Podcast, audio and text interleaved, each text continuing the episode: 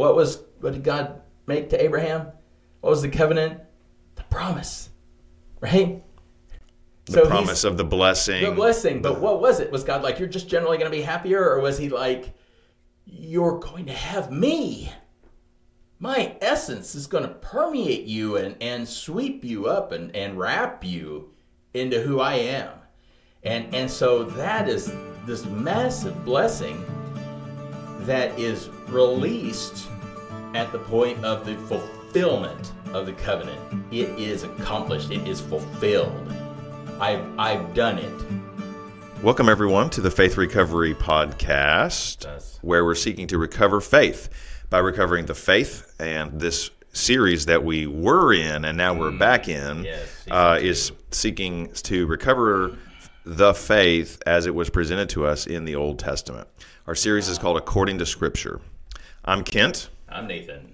and we're in episode 10 now of According to Scripture. And today, today's title is. Take off your shoes. Take off your shoes. The thesis for today is God revealed himself through a paradoxical person. Yeah. Here's a little synopsis God calls Moses with a paradoxical manifestation of a paradoxical person. That person continues with Israel through her history until he comes as God in flesh, the light of the world.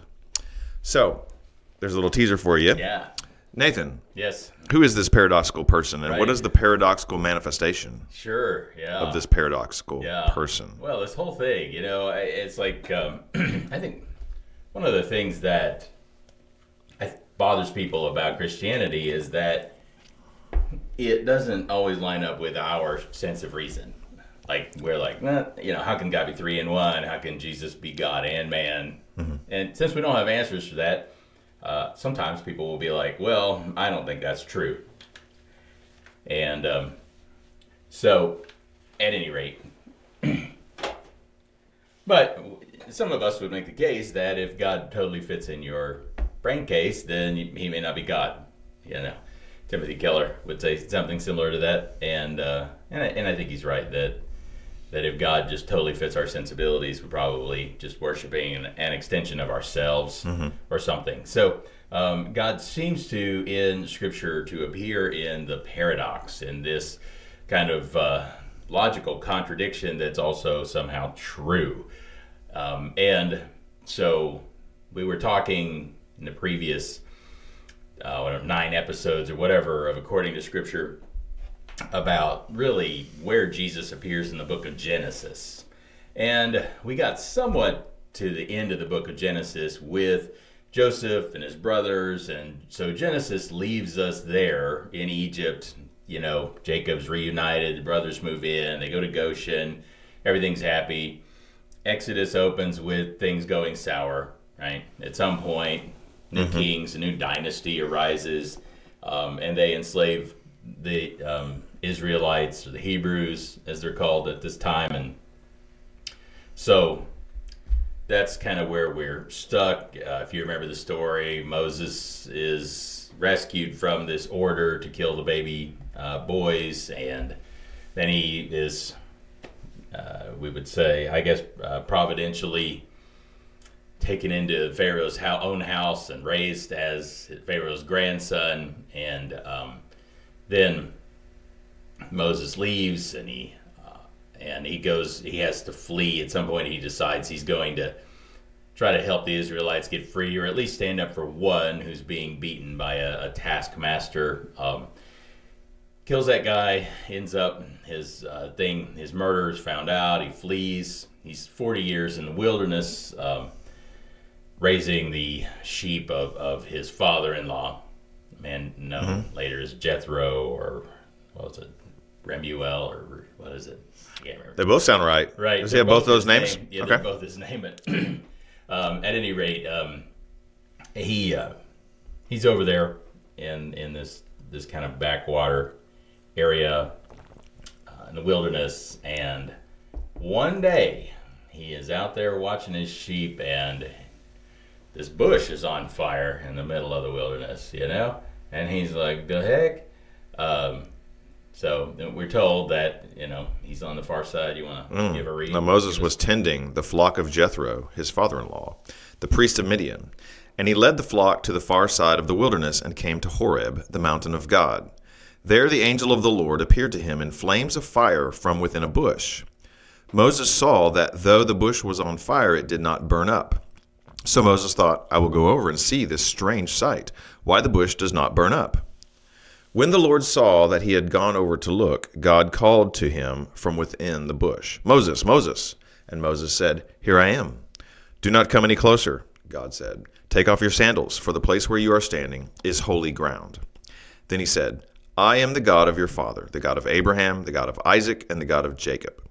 At this, Moses hid his face because he was afraid to look at God. Nice. Okay, so notice um, there's a bit of a paradox here. A couple of them. The most obvious is that the bush is on fire, but it's not burning up. Um, so I had a professor at JBU, and she said that you know we tend to try to minimize those statements, one or the other. Either we we minimize that um, that it was on fire, you know, that it just we would say, well, it appeared to be on fire. Mm-hmm. Uh, but she's like, well, that's not what it says. Mm-hmm. You know, it is on fire. Mm-hmm. um, or that you know maybe it is it is burning but it's slowly or something i guess but uh, it, it's very difficult for us to hold that statement in our minds Mm-hmm. that something could be on fire and yet not being consumed not being burned up so that's what i would say would be the, the paradoxical manifestation that god shows up as this you know and and perhaps I guess if the bush was on fire and burning up, Moses wouldn't have gone over. So uh, there's something to uh, the paradox that uh, that draws us in, maybe causes us to wonder, and, and maybe that's a part of why it's important to retain it. Uh, if everything's explained, everything becomes pretty boring. Uh, so This is what drew Moses in. yeah. So the question is, does it uh, this idea that there's a God that perhaps is is beyond what we can understand. Um, you know, it might be alienating to some, or it might be um, intriguing to some. And so, but I, I think there has to be some some content to this paradox. It can't just be, "Wow, that was weird." You know, there has to be something. So somebody calls out from inside this bush. You know, once Moses gets close enough then there's some revelation that happens. So, uh, quick, quick quiz: Who called out to Moses from inside the bush? Well, I noticed that it says the Lord saw, Yahweh saw that Moses went over to look. God called to him from within the bush. Uh huh. Moses, Moses. But look at verse two.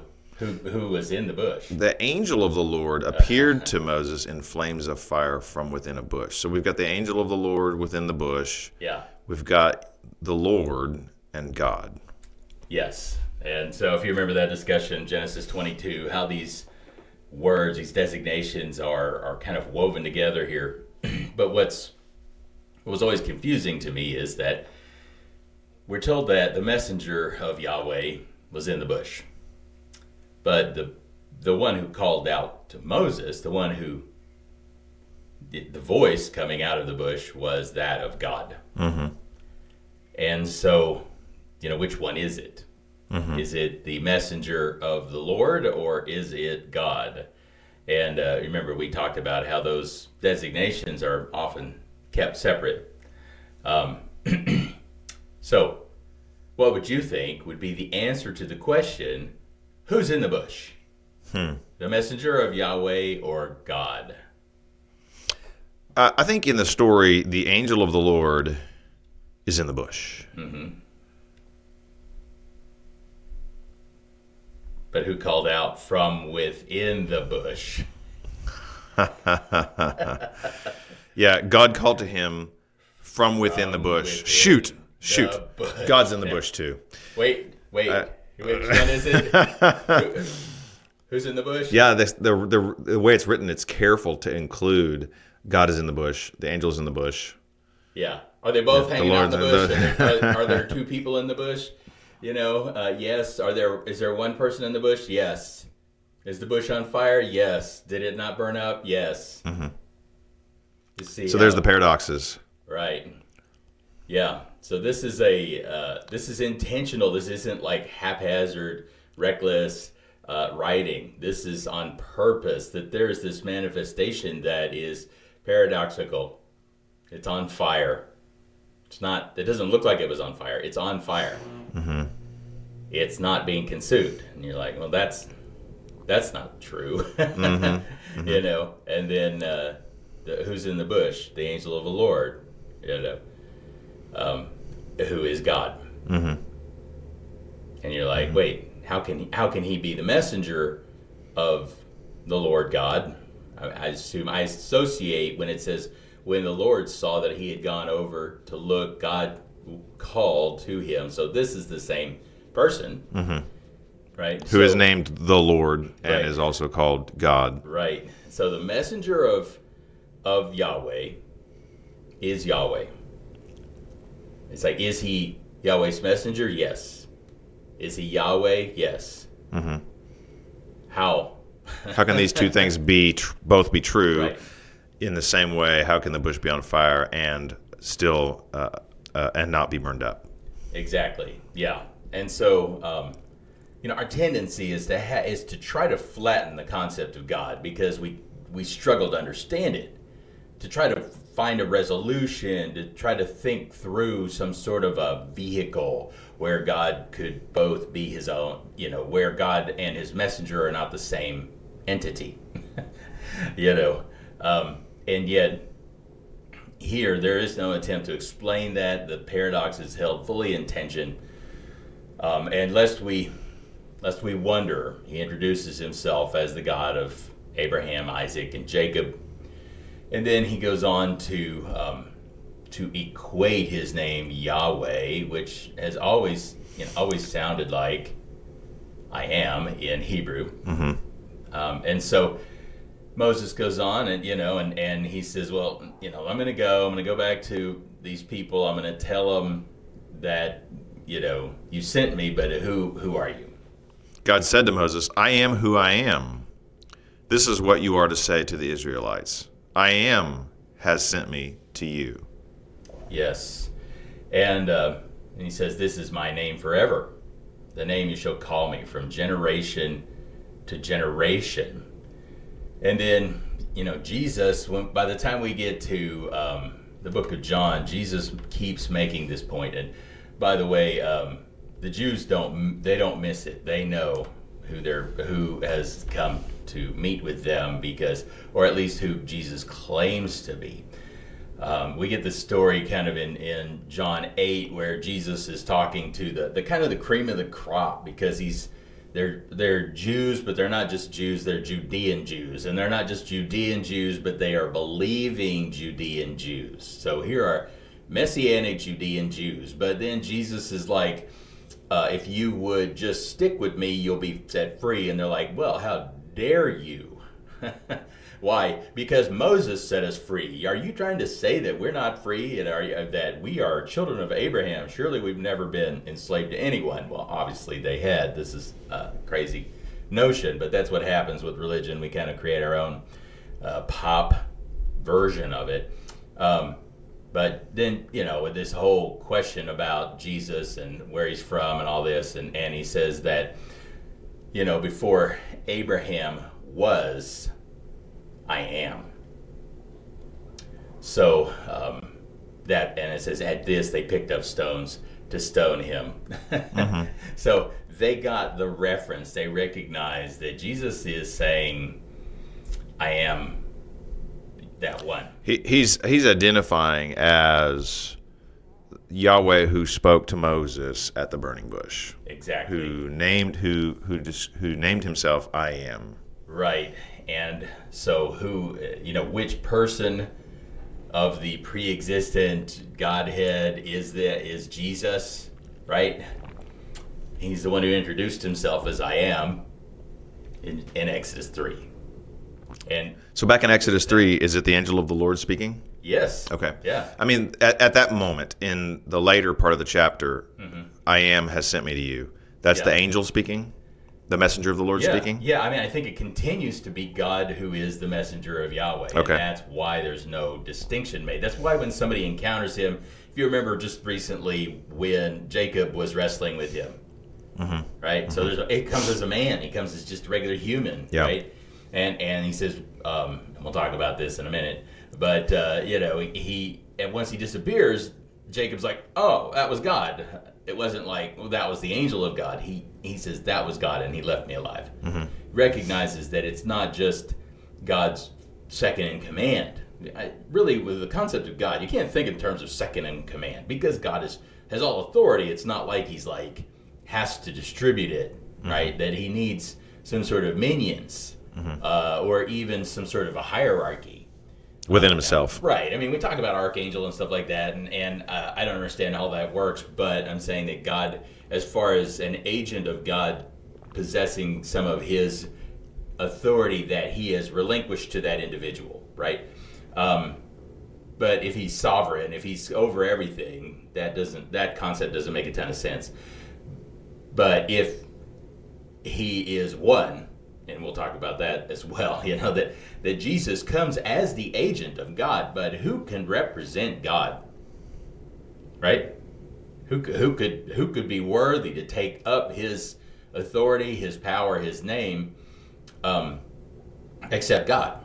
Right? And and so and we can talk about the implications for us, but so this one comes as as it's his implicit nature to be the agent of God, but but to fully represent God, he has to be God, and mm-hmm. he is God, and so that's the paradox. Just like the mm-hmm. bush, you know, it, it it's it would be one thing if we read the Bible and we found these contradictions, and um, and it doesn't appear that the author of the scripture knew that they were contradictions. That they mm-hmm. were just writing It was just badly written. Right, right. That would be badly written. But when stuff like this burning bush is there, right? Something you didn't have to say. you could have come up with something else, right? Mm-hmm. Something totally completely other, mm-hmm. right? There was a shining, resplendent being. That's how humans write the story. Mm-hmm. Burning bush? What? You know, and it's on fire, but it's not burning up. Why are we saying this? Why even come up with this?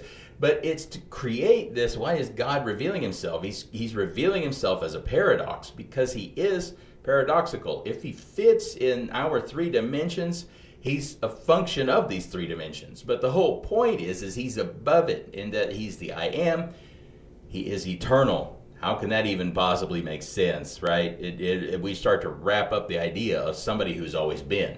In, in conversations with skeptics, they're like, "But who made God?" And I'm like, why did somebody have to make him? Right? Mm-hmm. There, there ha- either we trace a chain of blind causes all the way back through eternity, or there's one uncaused cause at the beginning. Mm-hmm. Which one seems more likely or less likely? I don't know, right? Why does it have to be a chain of uncaused ca- uh, causes, or, or I mean, a chain of cause and effect back for an mm-hmm. eternal cycle? You know that How could that be? Right. That makes that doesn't make any more sense. Mm-hmm. Right.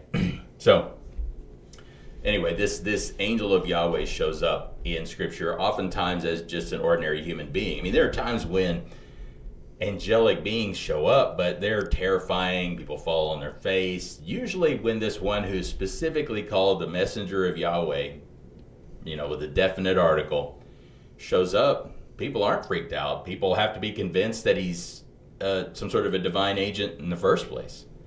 He kind of shows up as a regular guy, Mm-hmm. like with wrestling Jacob. He didn't get that.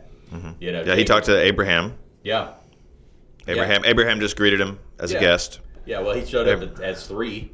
as three. Yeah. Yeah, there. Uh, the first And- time he shows up is actually in, uh, specifically by name, is in Genesis 16, ironically and interestingly, to Hagar, uh, this uh, handmaiden, handmaiden's tale kind of a thing. And uh, so she is pregnant, and Sarai mistreats her because she kind of forgot her place and she runs away.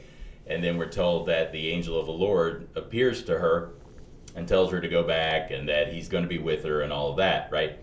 Um, but she's not freaked out, right? It's just she somehow in his in his speech or whatever, probably because he disappears. We're not told that, but that's generally his mo. You know, her response is, um, she gave this name to the Lord who spoke to her. Now remember, who is it? the angel of the Lord, verse 11. The angel of the Lord also said to her, You're pregnant, you'll give birth to a son, etc.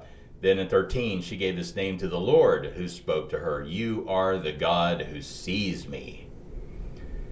Um, and now I have seen the one who sees me. And Mm-hmm. she named the well Beer Laharoi, which is the well of the living one who sees me. So there's the same paradox. It's the angel of the Lord talking to her, then it's God. She Right. attribute she attributes to that person the name God. Yes, exactly. So it, it's this paradoxical person.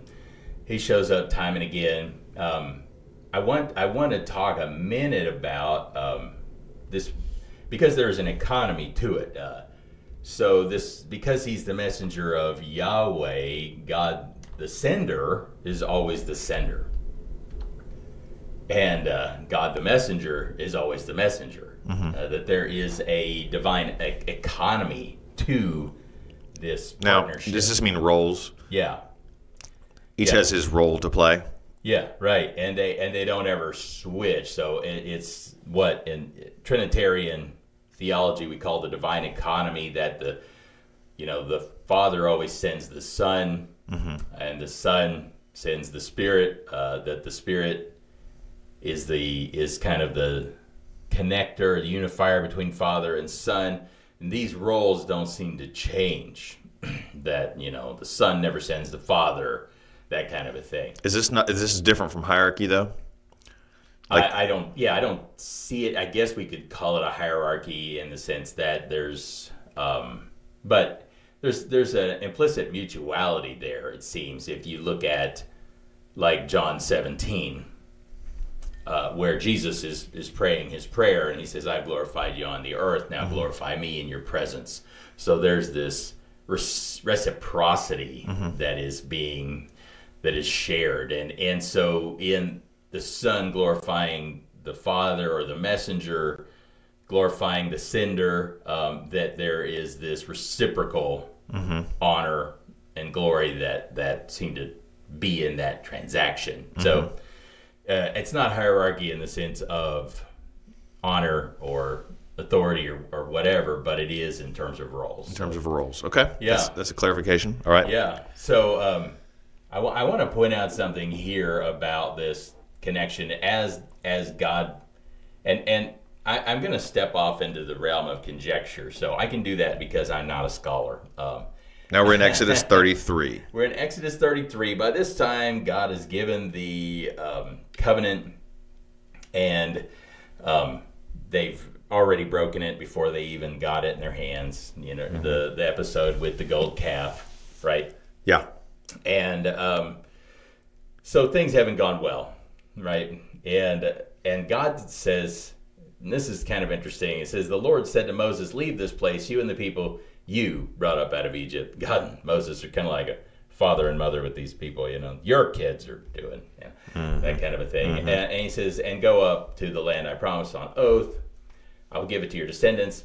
I will send a messenger before you to drive out the Canaanites."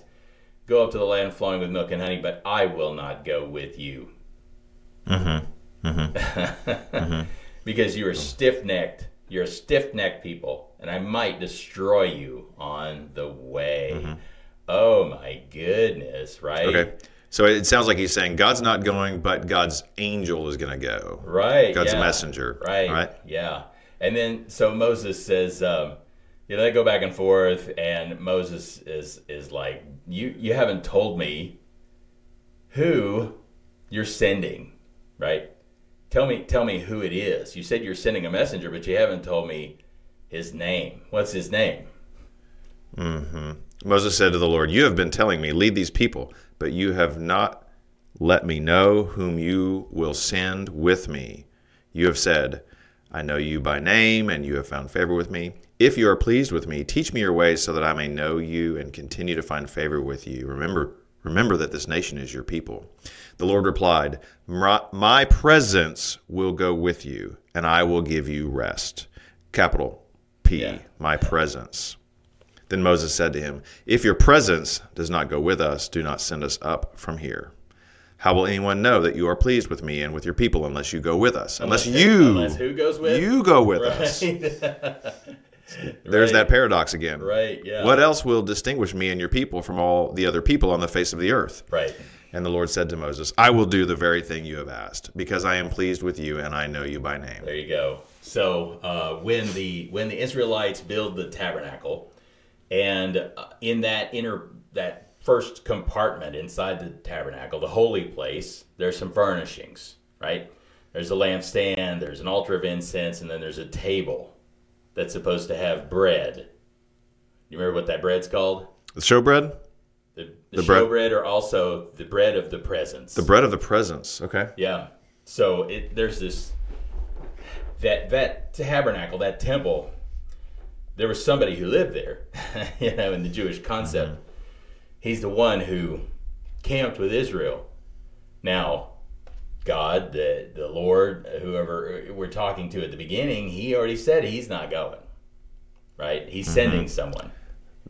His presence. Right. The angel of the Lord. is God. Got it. So that's mm-hmm. that's to me that ought to that ought to blow our minds because again I, I get super frustrated when people at you know in their very limited concept of God are critical of Christian doctrine without having really thought things through or studied. But we know that God is not presented as a Unitarian being in the Old Testament. Mm-hmm. Mm-hmm. So when in Deuteronomy 6, you know, Hear, O Israel, the Lord your God, the Lord is one. That does not mean a solitary person. That means a unified being, right?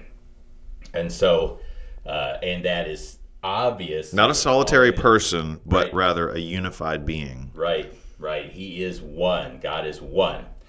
Um, so why do I? Why is that important to us? Why is it important that God is one? Here's Is it not just there is one God? Isn't, isn't the emphasis? is isn't- one God. Isn't the is emphasis in the in the Jewish tradition? Isn't the emphasis on there is one God? There are not many gods. There is one Creator God, yes, the God of all the earth. Yes, but the idea that God is one, um, three persons, one being, is critical to our existence and our redemption.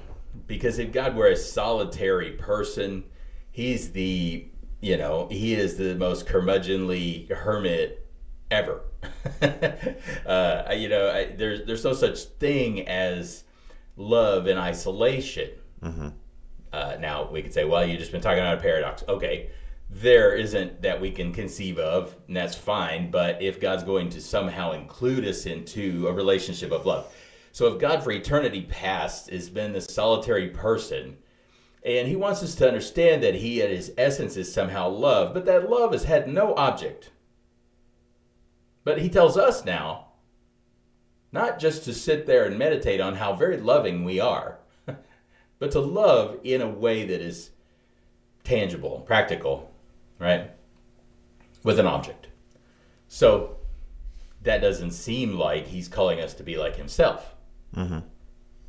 The ideal, if God is a solitary person, would be hermitage, permanent, you know, to get away from everybody and to find who you really are and to love that person. Now, we certainly have to do that on occasion, um, but it is not the ideal. That's not what we're called to, right?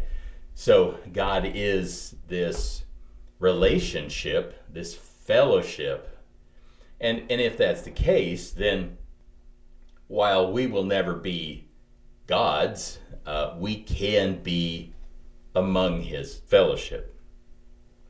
And to me, that's the crazy, unfathomable truth of the gospel is that God is not just inviting us to be his pets or his project or just a, a work of art that he can boast in, right? That any of that, may, it, it diminishes us somewhat. But that he invites us into his fellowship and, and it it almost sounds blasphemous, but I, and it's probably not the best word to use, but I have to use it because it's close to what the scripture is trying to say is that he invites us to be a peer. Mm-hmm. And that's bonkers. You know, but Jesus turning to his disciples and says, I'm your Lord, you're right, but I'm also your friend. Mm-hmm. And that's insane, right? That that's what grace is. Grace is this reaching down from, you know, from the heights of power, authority, nobility, um, to some very lowly and, and and instigating a friendship. That's what grace is. And and so somehow God has created us to join his number. It means that he's he's elevating us. But he can't do that unless he's already a fellowship. Okay? Mm-hmm. And so this is why this is critically important for us to get that God has always been a fellowship. He, he can't invite us to join uh, in, into in his fellowship if he is not first a fellowship. Right. Okay. And so uh, Paul takes up this idea when we talk about our covenant and how we're included. Okay. So where are we now? Galatians. Galatians three. We're jumping all over the Bible, baby. Yeah, that's what you pay me the big bucks for. so we're here. Uh, so in Galatians three, uh, Paul is contrasting the covenant with Abraham with the covenant that God is going to make with the Jewish people, as we'll get into Exodus further, but as He has made with the Jewish people at Exodus 20. Uh, there's the Ten Commandments that I think most people are familiar with. Um, so there's that command, and Paul says that that came uh, through angels and was entrusted to a mediator, okay, mm-hmm. being Moses, mm-hmm. right? Mm-hmm. Then he says a mediator, however, implies more than one party, but God is one.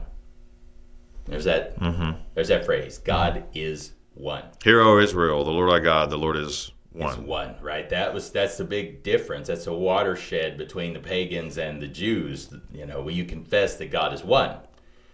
So Paul confesses that God is one, but he does it in the wake of talking about this covenant in Galatians 3:16. He says the promises were made to Abraham and to his seed.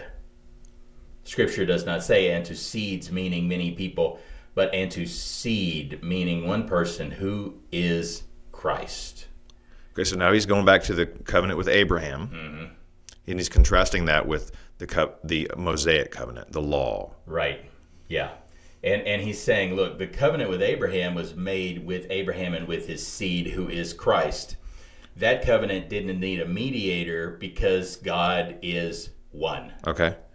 What is he saying there? So so uh, da, da, da, what's he saying? There's there's a covenant made with Abraham and Abraham's seed, who is Christ. Right. So there's this covenant that God made with Abraham and Christ, mm-hmm. and it didn't need a mediator because God is one. Yes. He's saying Christ is God. Yes. God made a covenant with God. Right.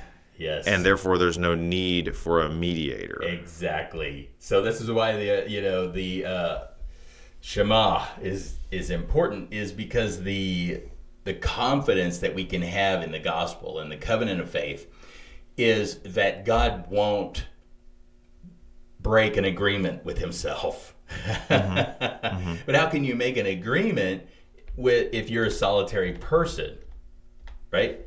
Uh, so the idea that God is one, now Paul takes that and co opts it and says, this is the ultimate cohesive fellowship. This is the perfect unity. And that's why that the gospel, when lived out, is unity. It's persons in unity because God is one. And he has, through Abraham and through faith, has included humankind in this covenant he made with himself. You remember you know, when when God tells Abraham or Abram in Genesis 15, I'm going to give you this land, and Abram's like, well, how can I be sure of that? Mm-hmm. And so God says, cut up a bunch of animals. We'll put this, the halves on either side. Right? This is cutting covenant. We're going to make an agreement. Now, in the ancient Near East, traditionally, the two people making the agreement with each other would walk between the pieces of the animals to say, if I break my half, may what happened to these animals happen to me. Right? Mm-hmm. That's the way that we would they would institute a covenant. But Abraham and God don't walk through the animal pieces together. God manifests and walks through alone, but not by himself. There's a flaming torch and a, uh, a Smoking fire pot. smoking right? fire pot. Right. Now, how did God appear in Exodus 3? Uh, Exodus three, Right, the we burning bush, burning bush, a bush, right? a bush that won't burn up, Right. A burning flame a flame, with that doesn't consume. uh huh, flame that doesn't consume. All right. All right, Right. So he God manifests as two things, right? The, this flaming torch and a smoking fire pot. okay, Okay. Now, now, could I? When you get to Exodus 19 and Israel shows up back at Horeb, right? Because he says, now you're going to bring everybody back, right? Now God manifests, but in in this case, he manifests as smoke, you know, as not not this benign fire, but something you should probably not get too close to, right? Um, and so there's this a very a very big difference between how God manifested to Moses in the first place and how he manifests when all the people are there, right? And so on the morning of the third day there was thunder and lightning with a thick cloud over the mountain and a very loud trumpet blast. Um, and it says the smoke billowed up from it, smoke from a furnace, and the whole mountain trembled violently. Okay. Now, why did God say he wasn't going to go with Israel? he might kill him. Okay. He might, his anger might break out and he might kill him. Is that right? Right, but who did he send instead? His angel, his presence, Who is God. God, Right, yeah. because he does say, "I will go with you." In, Right. the, in the end, right, right. Now, here's here's where I get uh, uh, where I just go out on a limb. Okay, is it possible that at least as far as the divine economy goes, the way that we uh, relate to God, that the Father God in His essence is you know is holy, is is this consuming fire, smoking fire pot that billowing smoke pouring off of Sinai, shaking the mountain, right? Mm-hmm. And that Jesus is, as he says, the light of the world. In him was light, and that light was the life of humankind. That that at least, and I'm not saying this is what God is, but I'm saying that as He relates to us, He, you know, that there that God the Father is the heat, you know, and God the Son is the light. And and that they are an expression of the divine essence but each with his with his own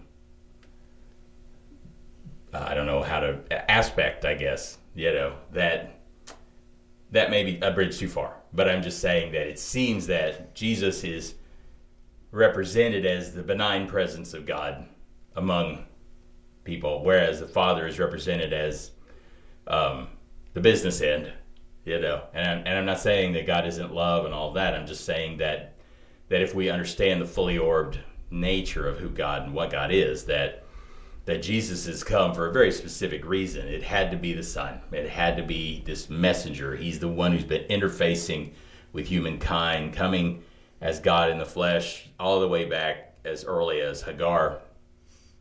he's always been the one in whom God accommodates himself Yes. to humanity. Yes. So, in some sense, the roles they play, um, re- the different roles refer to aspects of God's nature or God's character. Mm-hmm.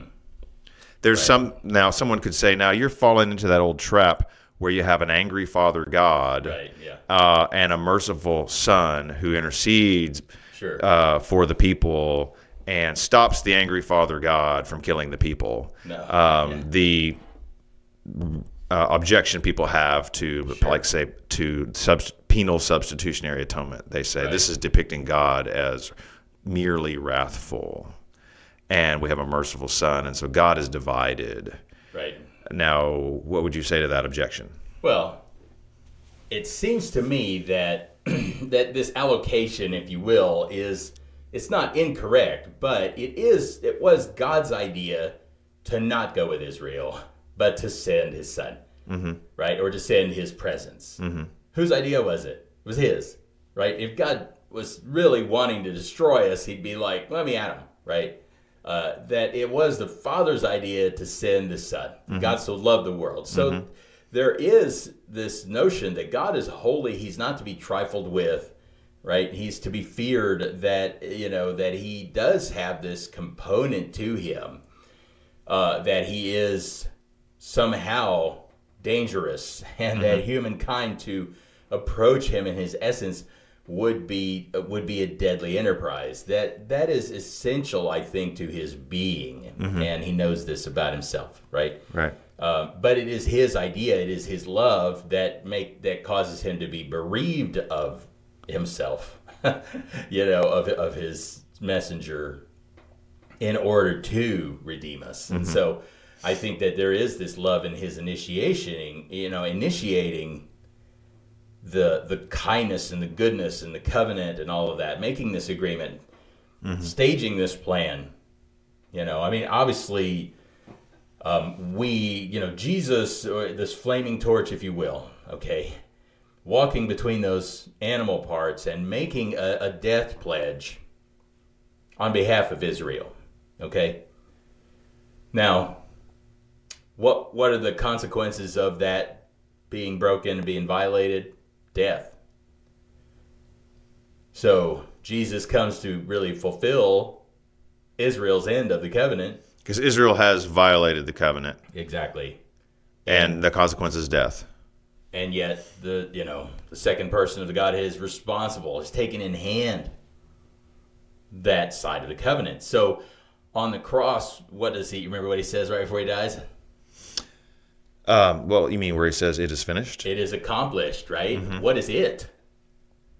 The covenant. That's it. That's it. And and, and by accomplishing the covenant, Peter in in Acts two says he, you know, and, and having been raised to the right hand of God, he has received from the Father the promise, the promised Holy Spirit. What was what did God make to Abraham? What was the covenant?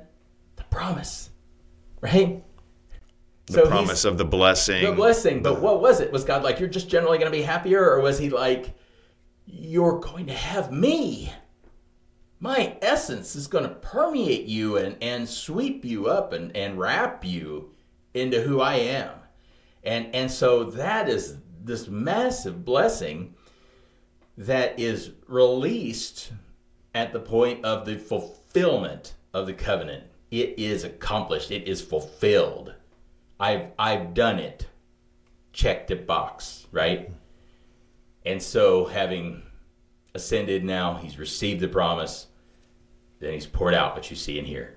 Everyone, you know, and we are witnesses of this, and so is the Holy Spirit uh, that God has given to everyone who obeys him. So there's this idea that we are in Christ and he has accomplished the covenant uh, the death pledge that he made in Abraham, and along with it, everything else. You know, so it's uh it's important.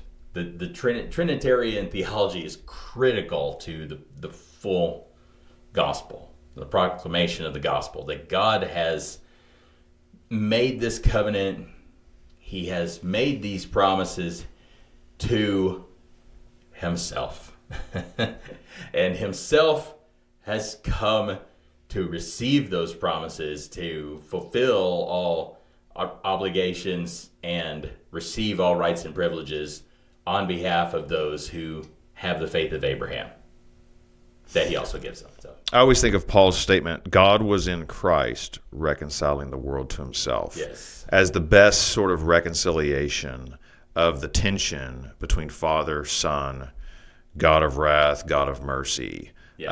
Um, God was in Christ. Right. God, God initiated. God was with Christ. God was God was at work redeeming the world. Yes. God was God was solving the problem that God's nature causes. God's nature Yes. creates a problem for us. Our nature, His nature, there's a problem, yeah. and God is the one who solves that problem. Yeah, and again, we it's all a conjecture. It may be bordering on heresy, but maybe maybe we would say we talked about that paradox in Genesis 22 between God and His nature and God and His personality. You know, maybe the Father is the keeper of God and His nature.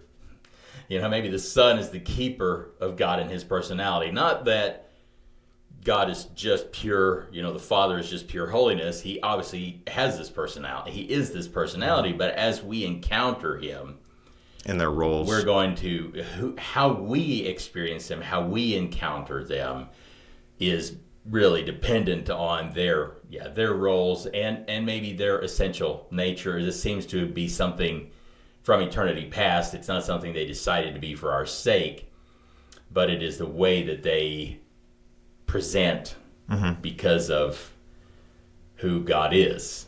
Um, Now, the loving father, I mean, the loving father depicted, say, in uh, parables of Jesus or in Paul's language of father. I mean, Jesus prayed to God as father, and um, Paul speaks. Paul Paul uh, he speaks. Uh, uh, re, Paul draws on that and teaches us to pray Abba Father, and Yeah. says the Spirit, you know, within us cries out Abba Father. So God, the Father, the first person of the Trinity, does is revealed as a loving Father. He is. Yeah, and so that's not to say that there we can make these clean partitions. I mean, this same angel of Yahweh goes out, you know, when Sennacherib is um, besieging Jerusalem. He goes out and kills what 185,000 of Sennacherib's troops. So it, we're not saying that the angel of the Lord is always, um, you know, sweet and precious and, and never does anything violent, or that God the Father it just wants to, you know, smack us around, but Jesus is keeping that. That would be incorrect to Right. say. But it does seem that there is some sort of a distinction made that these that this economy holds true, um, and that you know so the, the destroying angel is is uh, you know it uses the same title as the one who shows up, and that people when they have an encounter with him are thankful that they were left alive. So it's not so much that he's always benign, but um, it does seem that if God's going to reveal Himself to humankind in a way that is somewhat safe, He sends His messenger. You know that that His very presence could vaporize us, God the Father's very presence, and so you know Jesus is fire, but He doesn't have to consume us. You know, mm-hmm. um, He's the fire that doesn't consume us. Exactly. Hmm. And so there's this I, I think that this the reason, you know, the angel of the Lord came into a bush, the bush is on fire, the didn't burn up, is to kind of give us some sense that God is He's coming to us in person. And the person he's coming to us in is one that we can relate to. The one that we, We can get close with to. right? Hmm. And so that's I think that's critical, and it's why Jesus coming as a baby and stuff wasn't such a you know such a left hand turn for Israel that they should have understood that this is this is a, continuation of their tradition mm-hmm. and the promise they expected. Does now the, this was one of my questions to you was this idea that the Son has been manifested on the earth and in human history mm-hmm. throughout history throughout God's dealings with peop his his people. Does that somehow diminish the incarnation? Does it make it less of a big deal that he God became a man Yeah. in the Son in the person of Jesus, or is it definitely a transition? Like it's Yeah. it's it's it's it's not just a manifestation, uh, but rather God actually takes on human form. So there's a there's a transition that occurs there. Yeah, yeah. Well, it's one thing to show up as a human. It's another thing to be born, and and to grow up and all of that. Uh, and so, to fully share in our experience, to have a family of origin, a lineage, a culture, a language. And die. Yeah, that's that's really what it means to be human. You know, the, the messenger of Yahweh shows up in human form, and you know, I, and I've I've always wondered: is this actually Christ incarnate? You know, taken back in time by the Father's power or something? I don't know that that's the case. I do know that he spent some time, you know, all night in prayer. Uh-huh. Yeah, what happened? Uh, what happened then? You know, those moments when he's completely in isolation. I know. Uh, during that 40 days in the wilderness, who knows uh, what what all took place. So it could be that the very man who came as Jesus was somehow transported back for those moments in flesh, and so that creates another paradox. Um, who knows? I don't. Um, but I do know that yeah, the incarnation is a big deal, and one of the reasons it is is because that this relationship with the Father through the Spirit is now available to us. That it's in in Jesus coming, He stretched that that medium.